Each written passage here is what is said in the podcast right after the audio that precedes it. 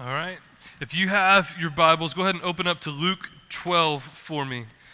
Where, where you want to go? Luke 12. As you guys are flipping there, um, sorry, Luke 13, not 12. Um, and then maybe put your finger or put like the communication card, something like that, in John 17, because we'll flip over there too. Um, while you guys are flipping there, let me catch you guys up. Most of you probably know or are already aware of, but uh, for those that don't, just kind of some things that are going on here mm, at the branch and, and, and some exciting things, but things nonetheless. Um, so there's a quote that we're going to throw up on the screen that will kind of um, make sense and, and maybe tie some of this stuff together for us kind of the vision for the church. So, um, the vision was to stop becoming a lake church and instead become a river church. In a lake church, people flow in and stay. It seeks to get more and more people around one pastor in one place. But in a river church, the place, the people flow in and keep moving downstream. God takes them to other places to minister. The measurement becomes more about flow rate instead of volumes contained and about gallons per minute instead of gallons retained. And so back in January, the elders came together and said, okay, what is, what is God calling us to do over the next 10 years? And so we obviously know the Great Commission, we know the Great Commandment, we know to make disciples, but, but if we really did all those things, what would it really look like?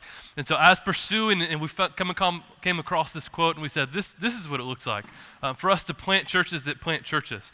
Uh, for us to send out disciples literally everywhere. It's why we came to college context to, uh, to raise up disciples in the four years that they're here, and then when they graduate, send them anywhere, everywhere to plant churches, to um, be missionaries, whatever that looks like. So we just started praying and dreaming and bringing the rest of the staff and interns together. And so the conclusion we came to that if we can make disciples every two years um, through missional communities, then we could be sending out churches and missionaries left and right.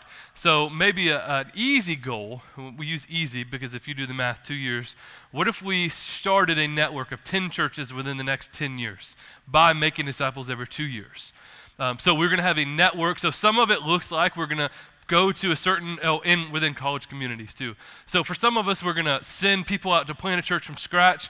Uh, for some, we're going to partner with existing work. Some we might um, come together with an existing church and, and adopt them into the network. There, there's no real limit of what this looks like. Uh, but the first big step was within the next three years, so that's 10 years. Within the next three years, we want to start three churches. And so we rolled out a couple weeks ago. Kyle and Jen, uh, who are sitting in the back, will be moving to Milledgeville this summer to start the branch Milledgeville this fall. And so we've asked, yeah, uh, we've asked you guys to pray and consider um, if, if Lord is leading you that direction. We want to bless you and send you out to help and Jen with that work. Um, there's a college ministry called FAM that um, some guys have started, and, and they're getting ready to graduate and say like, we don't we don't want this to end now. We feel like God wants this to be a church, and um, these guys also want to be church planters. So um, we're partnering with 50, 60 college students. We've got key leadership already in place. So the Lord just, just made it work. Um, so Kyle and Jen are going to try to go uh, any Thursday that they can to go down and visit Milledgeville, um, to visit with fam, to watch what's taking place. Um, so if you're just interested in just seeing it, um, talk to Kyle. Raise your hand real quick, Kyle. Um, talk to Kyle. You can. He'll get with you um, if you feel like the Lord might be asking you to move. Uh, definitely go down there and check it out. If you're a college student, it's pretty easy to transfer. So I hear. I did it three times when I was in college so it's pretty easy. Uh, so that's just the exciting thing. Um, we've already got a team of people praying for the next church plant location. That's way too early to talk about yet, but um, I, I, feel like unless something changes, we're going to hit this three and three goal um, that will help us get to the 10 and 10. Um, so that's just exciting. If you have any questions, please talk to us. Our vision is on the table. You can get a piece of paper about it. Um, but I don't want to spend the first 10 minutes of every sermon talking about that, but it's exciting. I want to make sure we're all on the same page. Sound good? We good this morning? I don't know what my arms are doing. All right, Luke 13 uh, is where we're going to be. So when I was in college, I took a philosophy class. Anyone have philosophy? Okay, so therefore, like anybody, uh, do they have philosophy majors? Okay, uh, that seems like a weird thing to major in.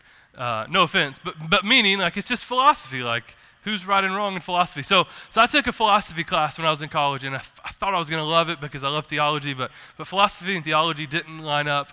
Um, and here's what just kept making me so frustrated was it didn't matter how you arrived to the end. It's all about the process. It's just about the process. And um, so it's kind of like that. Anyone, any math majors in here? Like love math? Um, yeah, those nerds that like, oh, it's so important to show your work. Like, no, it's not. If I can get the answer without showing work, then it's fine, right? We should just move on and all grow up. Um, so that's the same thing with philosophy. You've got to track how it goes. So the first day in philosophy class, they threw out this: Do the end justify the means? Y'all heard this before? So we, we sat around for like four hours talking about does the end justify the means? And I'm like, I can give you an answer if you want it, or if we just want to flap our jaws longer, that's fine too. But did the end justify the means? And so in some instances, yes, very much so. The end justifies the means. Um, for example, sending Kyle out, when we do this 10 and 10, um, we're going to be sending out young guys. I mean, Kyle is 26 ish, 7, Yes. Uh, I, when, when my wife and I moved up here to Plant, I was 26.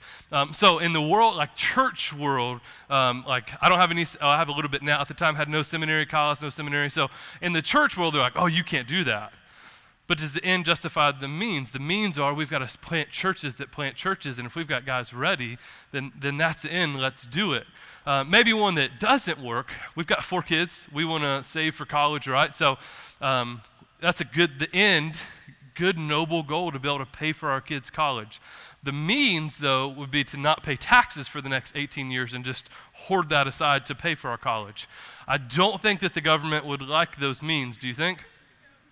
Just in case any IRS is listening to this, I pay my taxes. Do not audit me. It's not okay.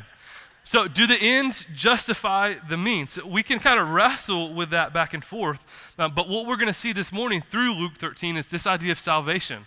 Um, and, and just straight off the gate, you guys just have to look at me. This is going to be a fun one to teach.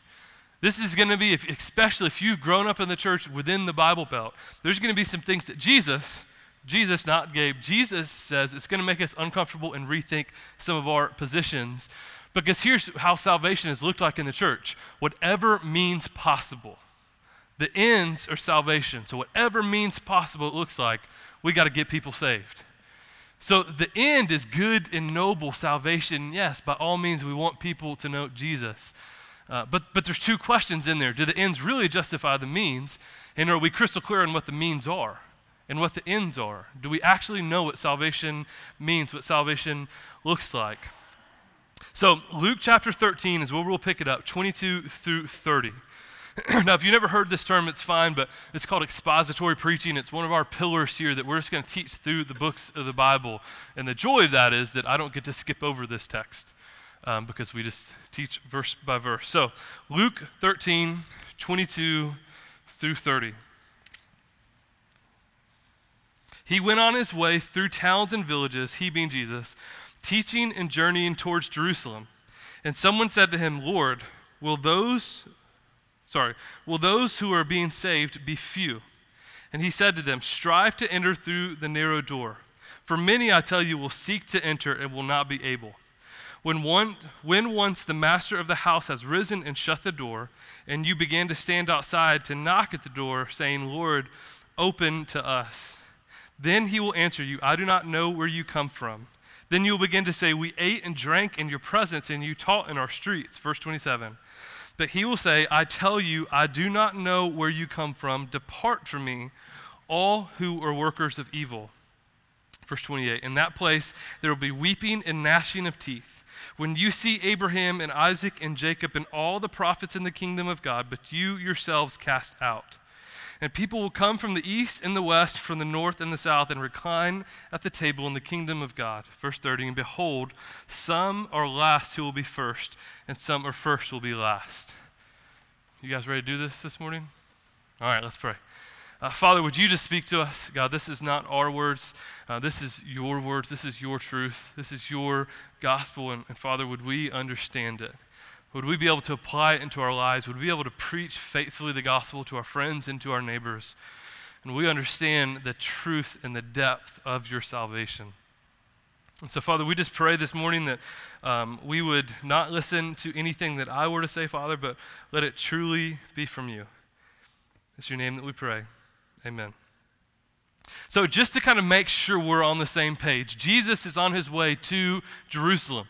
Jerusalem is his death, right? So, when he gets there, that's, and he's already talked about this. He said, Hey, this is where I'm going. Uh, I've got a cross to bear. I've got this thing that you can't do for me. I've got to do this. So, in Luke 9, he starts the way, and he's meandering through all these small towns and villages, getting to his impending death, but he's stopping to teach all along the way. And one of the major themes that we've seen throughout the book of Luke is, is his divisiveness, right? Um, that he said he came not to bring peace but a sword. And we see this taking place. That, that he's teaching really, really hard things. And he's confronting religious people to say, listen, here, there's a divide here um, that we've got to understand you're either with me or you're not. And we have to define what it means to be with me or not. So um, last week we looked at Jesus teaching within a tabernacle, um, him offending because he healed on the Sabbath, and he just laid down listen, your religiousness is not going to save you. Just because what you do or what you say does not mean that you truly have faith. So we looked at James, but we understand that, that works without faith, or faith without works is dead, but we also looked at can you have works without faith? Yeah, that's probably the majority of the church in the South. That we're so busy beating the legalistic drum of saying, oh, well, faith without works is dead. You've got to be doing something. And we've pushed that pendulum so far that now we've created this secondary category of saying, but you can also have works without faith. If you just do what's expected of you, then you'll be fine. Then you'll be a Christian. And so this guy just walked up, probably has been following Jesus and, and listening to his teaching. He asked this question Hey, uh, back in verse Yep, I should know that. Uh, y'all just talk amongst yourself for a second. Here we go. Verse 23 uh, Lord, will those who are saved be few? Now, here's the great part about Jesus, which, like, intimidating part too, um, because he knows your heart, he knows what you're asking. So, this guy says, Is it going to be few? And, and, we'll get into why he asked that question. Um, the Jews thought it was just a selected amount of Jews that were going to be saved. So, he said, Is it just going to be a few? And Jesus goes, Man, you're, you're kind of asking the wrong question. Let me, let me divide you uh, this way. Are, are you going to be saved? Don't worry about the few. What does it look like for you? What does it look like for us as a group individually? Salvation is always individualistic, right? It is you and the Lord. Are you going to be saved? Now, I mean, just this week, I've heard things and I've seen things, and, and just the way that the modern church presses salvation. So, this morning, here's what I want us to do I want us to have a fresh vision of soteriology, which is a fancy word for the doctrine of salvation. I want us to understand soteriology and what it means for us and how it changes. But please hear me. There's going to be things that Scripture, not me, Scripture is going to say that's going to rub against you because it's not been the way that we've seen it take place throughout the church. Um, there's going to be things that I'm going to say that might, like, oh, I don't know about that. Good. That's, that's the good part. Talk about it in MCs this week. Talk about it within DNAs this week. Pray press into Scripture. Argue with me in your head, but, but don't just argue, like discuss it, talk through someone with it. Uh, I don't know, study your Bible more about it. Do, do something with the questions that you're going to ask. Because here's the, the, the crux of the question, especially, not just for me, if you grew up in some kind of church, just raise your hand. Okay. So here's the question Salvation is the end. Do we know what salvation is?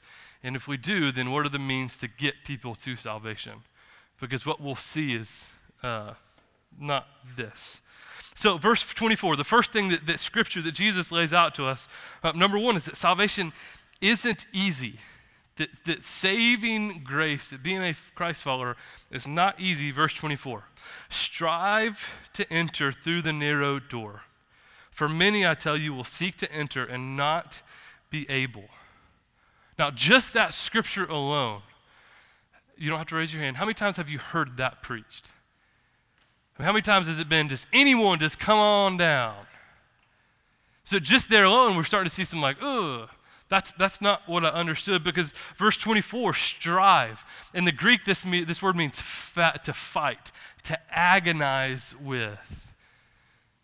Strive, fight for your salvation. Even other scripture to say, work out your salvation with fear and trembling. So, what does it mean to strive? Because before I go any further, I know there's some, I'm not saying that salvation is work based at all. So we have to understand, I mean, w- one of the big things that we are going to be doing this morning is just looking Scripture very hermeneutically, meaning we have to let Scripture interpret Scripture. We can't take, oh, you see this word strive? Uh, okay, this is what this means. So forget all of other Scripture. We've got to strive. We've got to have work based salvation because that's nowhere else in the Scripture. So, how do we uh, juxtapose this word strive, this fight, this agonizing for salvation with what we see throughout Scripture? What is this fight? So when I was a junior in college, I was a volunteer firefighter, which is funny looking back at it now uh, because I can't see someone cut their finger without almost passing out. I don't know what I was thinking was going to take place there. Uh, like the older I get, the more of a softy I get. I blame it on my dad. Uh, there's one time a stool fell on my toe and we thought it was broken, so he's going to take me to the emergency room, but he had to sit and calm down before he could take me to the emergency room. So I'm sitting here in agony, like, "Hey, pops, whenever you're ready, uh, my toe's broke, but just yeah, you take care of you first. But it's actually a good thing because he would have passed out and we all would have died and not been fun. So, anyways, uh, that was not in the notes. Um, firefighter, and one of the things that we had to do. Um, how many builders in here? Anybody build, work on how? Okay. Uh, a wall. How far across are the studs in a wall? 16 inch on center, right? So, firefighters, you have to have your axe, you have to knock out the sheetrock with your big oxygen tank on your back and the mask and the helmet. You've got to get your body through a 16 on center wall. So if there's a fire in the room, you've got to get to the next room. You've got to have the skills to get the sheetrock cleared out with a huge air tank. And I was a lot skinnier then, so it was a little easier, but um, like, I'm not going to do that anymore. Uh, scoot your body around and get through the wall. So here's the first thing that you had to do is you had to drop all that wasn't necessary. If you didn't need it to survive, let go of it to, else you're not going to get through that wall but you had to fight and strategize and get your body through. And, and, and once we kind of got it figured out, then they'd put a mask over us uh, to simulate smoke. So you have no idea where you are. You got to find the wall, tear off the sheetrock, and get your body through without seeing anything. It was a fight, it was a struggle to get through that. So, what Jesus is saying is there's a fight or a struggle to get through it. And the first thing you've got to do is drop everything that matters to you. The fight and the struggle is yourself. What does salvation look like? Why is it a fight? Why is it a struggle? Because it's not our ways, but it's His ways. We've got to understand that Christ is Lord and be willing to drop everything else that matters to us and follow Him uh, unashamedly. And that is a struggle. That is a fight. For us to say Jesus is Lord and actually mean it is a struggle and a fight because what that really looks like is death. What it looks like is us dying to ourselves for the salvation of Christ. Here's, here's just a couple scriptures to help understand this Matthew 16, 24 through uh, 26. Then Jesus told his disciples, If anyone would follow after me, let him deny himself, take up his cross, and follow me. For whoever would save his life would lose it, but whoever loses his life for my sake will find it. For what will it profit a man if he gains the whole world and forfeits his soul? Or what shall it gain a man to return his soul? So, what Jesus is pressing into is uh, if you lose, you win. What does salvation look like? It means you losing yourself so that you can win Christ. But if you win, you lose. If you keep yourself, if you're unable, if you're unwilling to drop all that you have to follow Christ, you lose. I mean, there's this famous passage in Luke that we pro- preached not too long ago um, where a man said, Hey, let me go bury the dead so that I can come follow you. Now, scripturally, we know that his dad wasn't actually dead. What he meant was, um, let me stay and wait till my dad dies to get my inheritance, and then I'll come follow you. We all know the story of the rich young ruler that said, well, like, I've got too much possession, so I'm, I do not want to leave that stuff to follow you. And the imagery is here salvation means I'm willing to let go of everything to follow after Christ. That is what true salvation means. That's what it looks like for us, and that's not an easy process. That is a weighty process for us to w- work our way through, and it only takes place by God wooing us to Himself, going, No, I'm better than that. I'm better than that. You think that possession is good? I've got 10 million of those. You think a good steak is good? I own every steak on a thousand hills. You've got to let go of these things and you've got to follow me. This isn't an easy process. And salvation isn't something that we should just walk into haphazardly. Yeah, sure, that was a good sermon, preacher. Let's, let's go for it. Where do I sign? Right? Salvation isn't easy. So, my first question, just as we're starting to wrestle through this, for you to ponder, what did your salvation experience look like? I don't want to use the word experience, but, but what was it that led you to the saving grace of Christ? What was that moment like for you? The other theme that we see, other theme that we see Jesus pulling out uh, is in verse 25 through 27. Is that salvation often is hindered because a false sense of security. When once the verse 25, when once the master of the house had risen and shut the door, and you begin to stand outside to knock at the door, saying, Lord, open to us. He will answer, I do not know where you came from. Verse 26. Then you will begin to say, We ate and drank in your presence and you taught in our streets. We were with you. We followed you. We walked with you. And here's his response I tell you, I do not know where you come from. Depart from me, all you workers of evil. So, a false sense of security is not salvation. Now, here's where we just have to get real muddy. So, I'm just going to jump on in. Instead of trying to ease in, just jump in. Uh, how many times have you said the sinner's prayer? Have you grown up in church? We said this thing over and over and over and over and over and over and over again, right?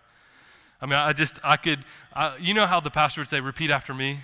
Um, well, in my little smart aleck mind, when I was growing up, I would make him repeat after me. So I would say it first, so it was like he was receiving the prayer because I knew it verbatim. I just knew it. And then my pastor would stand up front, and I love this guy. He stand up front, and we would sing "All to Jesus." You remember that? And then it was he thought he was so sly because he would put his finger hands up behind his back to tell the worship leader, "Cut it off, no one's coming." And then that was it. Every single Sunday, it was predictable. He thought he was so sly, like, cut it. Now, again, I'm not knocking altar calls. You have to understand this. But what we have to be super careful of is this are we giving people false assurance? False because Jesus is opening up a category for us saying, listen, there's going to be people that were in the church, that were in the pews, that might have even said something correctly, that when it comes to eternity with me, they won't be there. And for me as a pastor, that terrifies me. The worst thing I would want you guys to do is have any false security. So we prolong baptism a little bit to make sure that you understand what it means. Because I don't want you to look back and say, well, I was baptized once.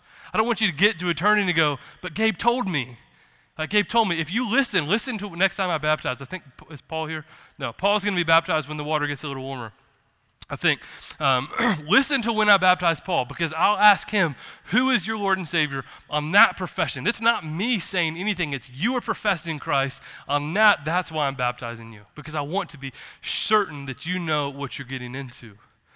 So there was a, a couple years ago, I took my daughter to a father-daughter dance at a church. It was a great event. Um, now, this church, we're all good friends, and so uh, it was probably from me to Mark, where the, the pa- one of the pastors was up on the stage, and so it kind of gave like a little gospel presentation. Um, and then he said, Okay, if anyone wants to receive Christ, you just bow your head and say this prayer with me. I know my daughter, okay? She was five at the time. I knew she was not ready for this process. So I get her and I turn her, and she's got a little friend with her. So I turn them both around on the floor, right this close to the pastor, and just start talking to him. Like trying just to avoid this conversation, avoid this prayer, because I know that they're five years old and they don't know what this means. I've never asked this guy what he thought about that because I, it probably wouldn't end well. That I was distracting them and maybe the ones around us unintentionally from the sinner's prayer. But what I don't want my daughter to grow up thinking, well, I say this prayer, Dad, and I'm good. Because Scripture has given us a category of that, that doesn't mean anything. One of the fastest demographics of salvations within our tribe, our circle, is five to nine year olds. Now, again, I'm not saying this is not some blanket statement. I'm just saying my daughter's six, and I know she doesn't understand it yet. Some might, and that's great, and praise God for that. But we need to kind of look at this number and go, Mike, what is happening here? Is there any chance that we're giving false assurance to salvation? Is there any chance? Because if we've looked at salvation isn't easy, well, then can a five year old really wrestle with the choice of salvation? Can a five year old go, man, I guess I'm going to give up cereal for God? I guess I'll, I'll, give up. I love Paw Patrol, but Paw Patrol's gone for Jesus. I mean, but can we, we laugh, but can, can we really wrestle with that? Is there any really thing for a five year old to lay down and say, no matter what, I'm going to follow Christ? No matter what, I'm in. Following after him. Now, please hear me.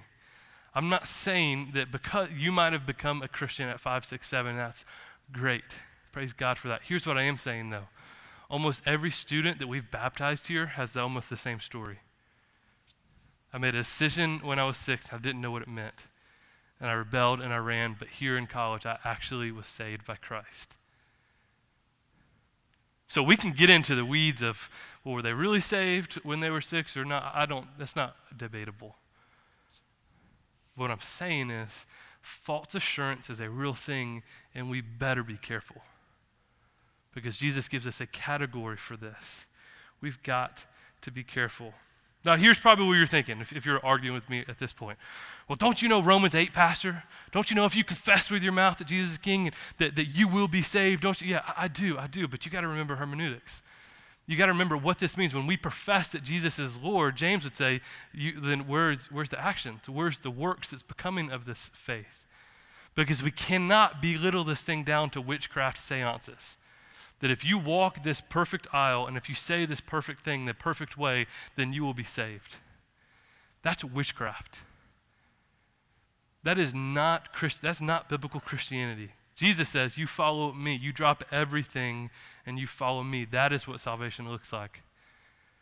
I mean, there's a guy, he, I don't think he's here this morning, but legitimately had to see a counselor because he developed an OCDness over being religious that he never thought he was praying the right way. He never, I mean, to the extent that when he was playing sports, if he went to give credit to God, if he didn't feel like he held his elbow up high enough, then God was mad at him. So we've got to understand that we've created this false assurance in this weird category of just do this and say this and you'll be saved. And I'm not trying to knock anywhere that you've came from, but I'm saying for, for us at the branch, the elders at the branch, this is a heavy burden for us that we never want to give false assurance. We never want to get false security, ever. Ever. Because we're going to be my least favorite scripture ever. Teachers and preachers will be judged more harshly. You guys are good. Kyle, you're not. Have fun. Right? I mean, I'm going to be judged for what I'm telling you guys. So I'm not trying to not do this in love, but I'm trying to be very careful with what Christ has asked us to do. And I think the other, the other category we see with salvation from this text, we pick it up in verse 29. And people will come from east and west, from north and south, and recline at the table in the kingdom of God. And behold, some are last who will be first, and some will be first who will be last. Who's Jesus talking about here? He's talking about uh, non Jews, the Gentiles, the world. That salvation is not just for you. See, it just like the Bible Belt, in the Jewish culture, people go like, well, my parents, like, I'm a descendant of Abraham. I'm good. You can't touch me. I'm, a, I'm the Jew of all Jews. I get this thing. I'm going to be in heaven with God just because of who I am. Not because of any faith, not because of any salvation, because I'm Jewish and Jewish culture says I'm a descendant of Abraham. I'm good. So you do your thing, Jesus man. Uh, I'll see you in heaven one day, and I'm not going to do anything. Now, we, that sounds absurd and ridiculous, uh, but just start asking people that grew up in the South about their salvation. Uh, yeah, my parents are members over here. So I'm, I'm a, okay. So your parents' membership at such and such church equips you for salvation. Is that what I'm, oh yeah, I mean, I've, I've grown up in church, I'm good. Okay, just, just to be clear, what I want to understand is you're telling me that because you went to church from the time you were born to the time you were 15, that that means you're saved, is what you're saying to me. Yeah, yeah, that, that's what I'm saying. Okay, just, just to be clear. Uh, if, if I can just be so bold to say, uh, will you show me that? I've never actually done that, just so you know. I'm not that big of a jerk. I talk tough, I would never do that. But seriously, where, where do we get this idea coming from? Where do the Jews get this idea that just because we've done this and we're a part of this family, that therefore we enter into salvation? So these Jews in the crowd just got furious at what Jesus said. The salvation is not just for the Jews, but there's going to be people from the east and the west, from the north and south, coming into this kingdom that are going to be reclining at the table. And guess what, Jews? Some of you won't be because you're not actually following me. The salvation isn't actually yours. Uh, here's the deal I have a three year old. His name's Grady. You guys met Grady? He's the man. Here's what I know about Grady. Um, if he were to walk in right here, I could beat him up no problem. Now, Grady's turning into a little man. Like, he likes to work on things and he's got muscles. But if he were to come into me, into this square octagon MMA carpet we've got going on, and said, Hey, Dad, let's fight, I'd kick him in the mouth and it would be over. Game, set, match, done. Have a good day, Grady. Now, if Conor McGregor were to walk into the room and said, Hey, Pastor, I, I would try to do an Irish accent, but I'm not even going to try. Let's fight. Wouldn't be so easy, right? Right? If Floyd Mayweather were to walk into the room, uh, Mike Tyson in his prime could knock an eight year old's head off his shoulders. Just so you know, just the impact of his punch could just like de- decapit that. Don't, don't focus on that for the sermon. Just, just so you know, that's how powerful his punch was. Mike Tyson were to come into the room, as crazy as Mike Tyson is, Mike, if you're listening to this podcast, you're the man. Uh, as crazy as he is, would destroy me. So, so where am I getting at with this? That we can always find someone that we're better than.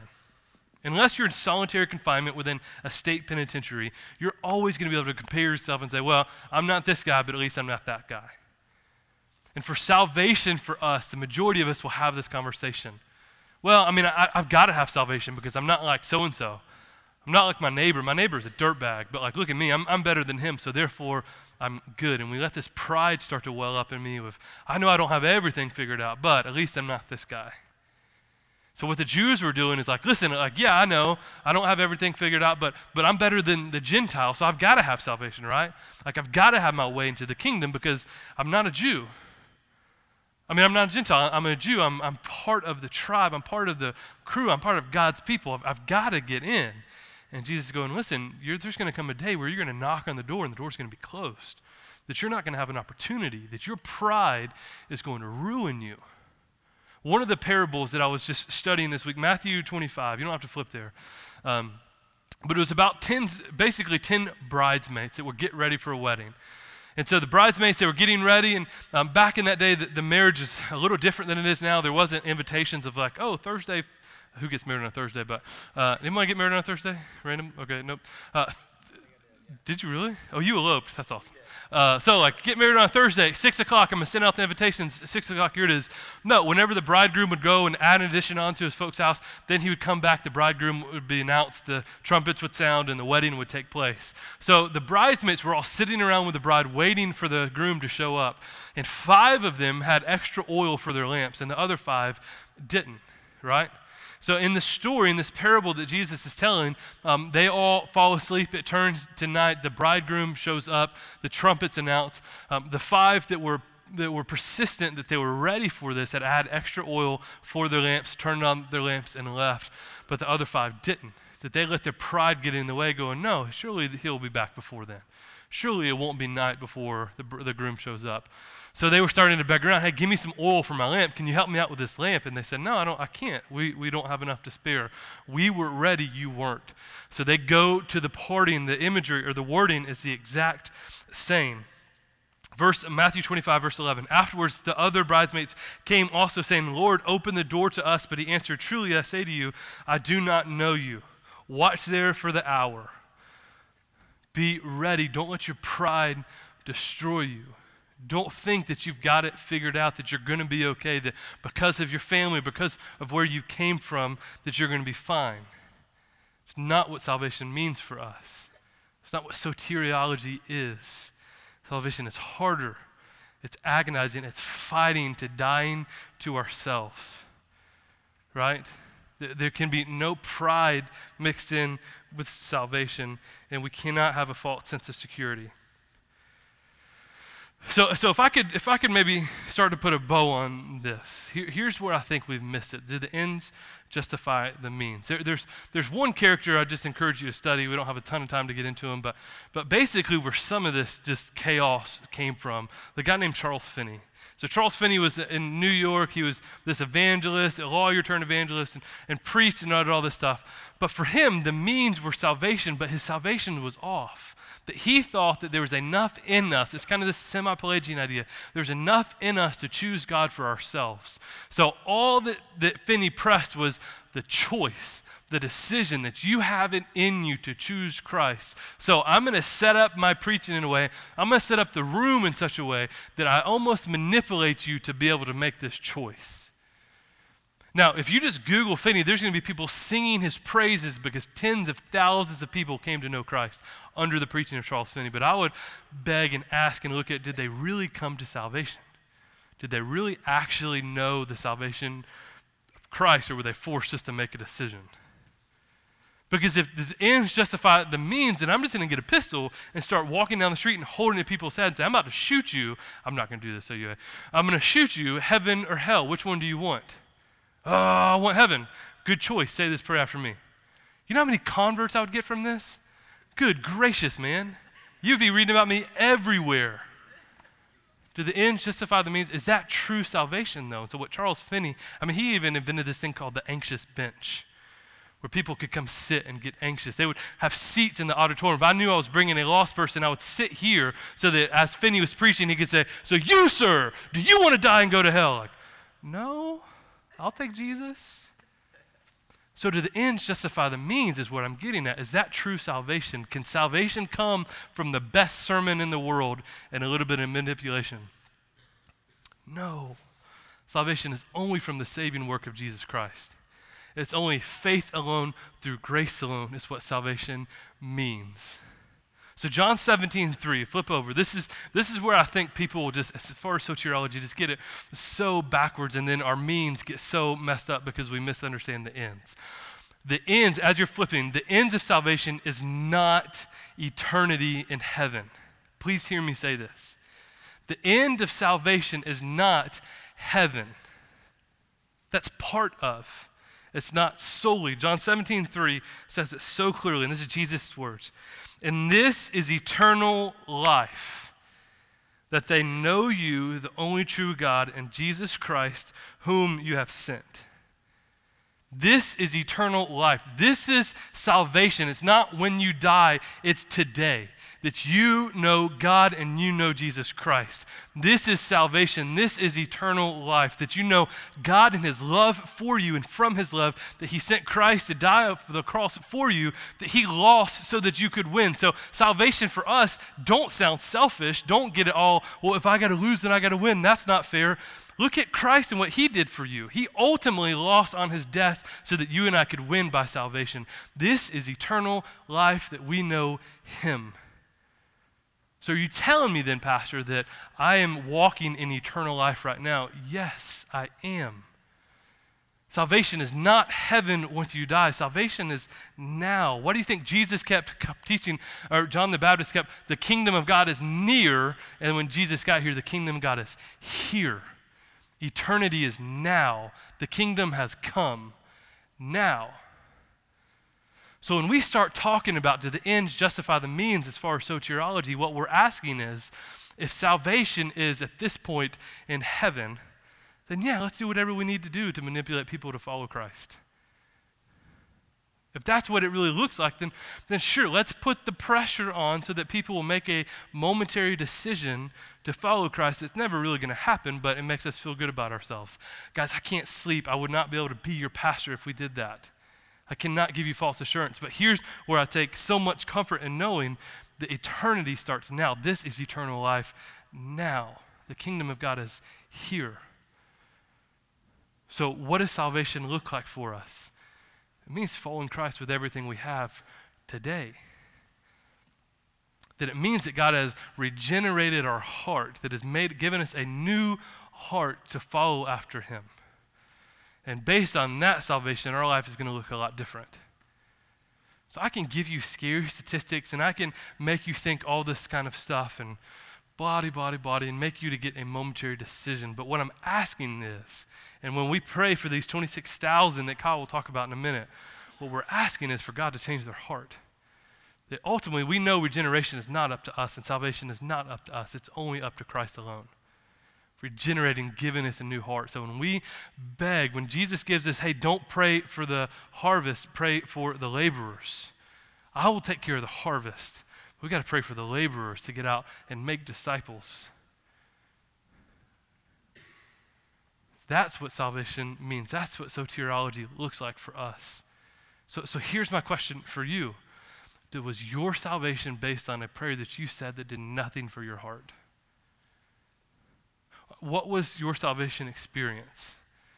Did you count the cost of following after Christ? Was there something welling up in you that uh, I've got to follow Christ no matter what? C.S. Lewis would call it the Holy Ghost hounds, that He released them on you. He's been pursuing you, He's been chasing you. Or was your decision, I don't want hell, so give me Jesus? Do you have false assurance? Do you have a pride in you that's going, I'm not that guy, so I must be good? That I don't drink and I don't cuss and I don't dip and I don't this, so like, Surely that's salvation, right? We're missing the point. Salvation is eternal life now. It's leaving everything because of what Christ has done for us. I know I've used a bunch of action verbs to leave everything aside, to follow after Him. But the only way we can ever do this is because understanding what Christ has done for us. That is where the essence of salvation starts.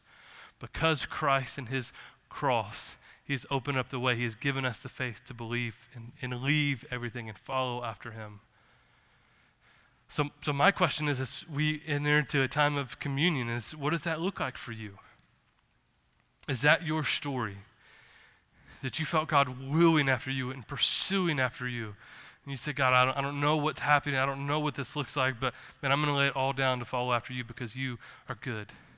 I mean, we sang it. We some of us screamed it a minute ago that He is good. Oh, oh. Right? Do we believe that? Because that's what salvation is. So, I'm going to pray for us.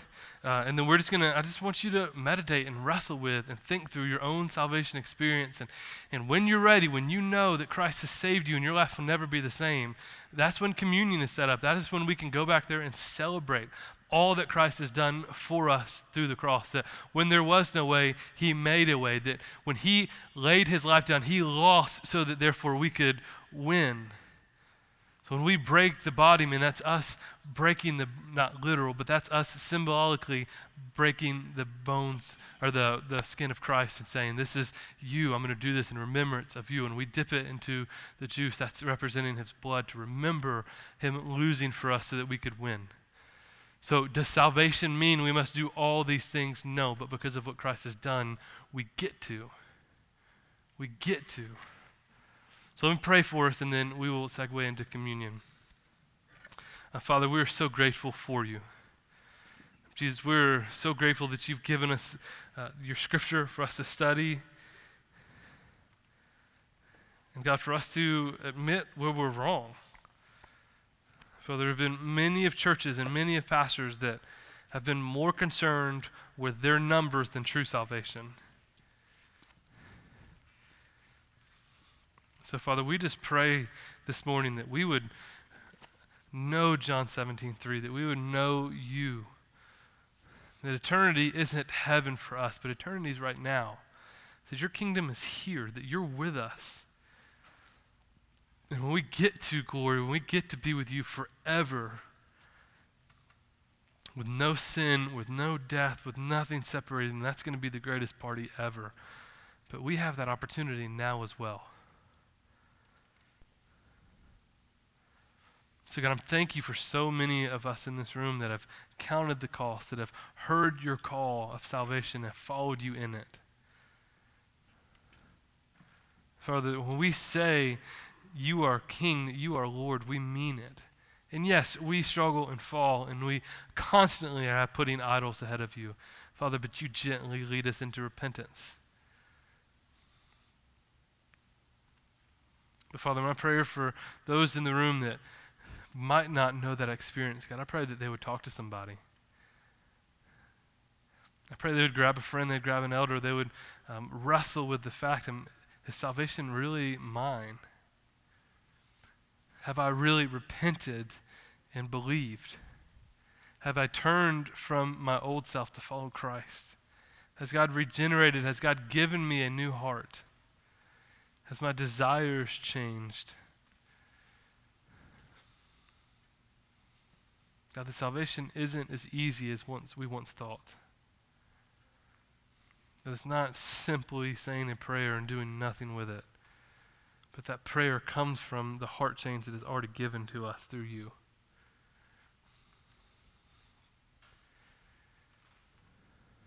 So, God, I pray that you would just work, that you would be wooing people even now, leading them to repentance. God, I pray there would be no false assurance in this room.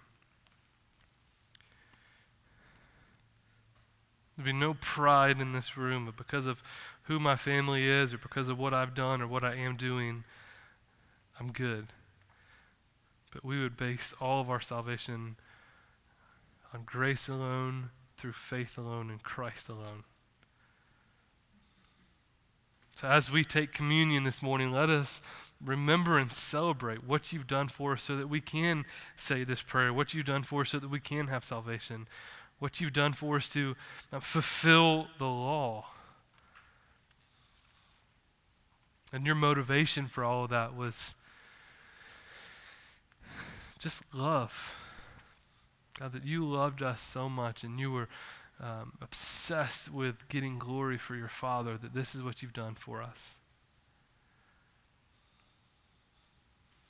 So, Father, we, we thank you. We thank you for your word. We thank you for salvation. We thank you for your love. It's your name that we pray. Amen.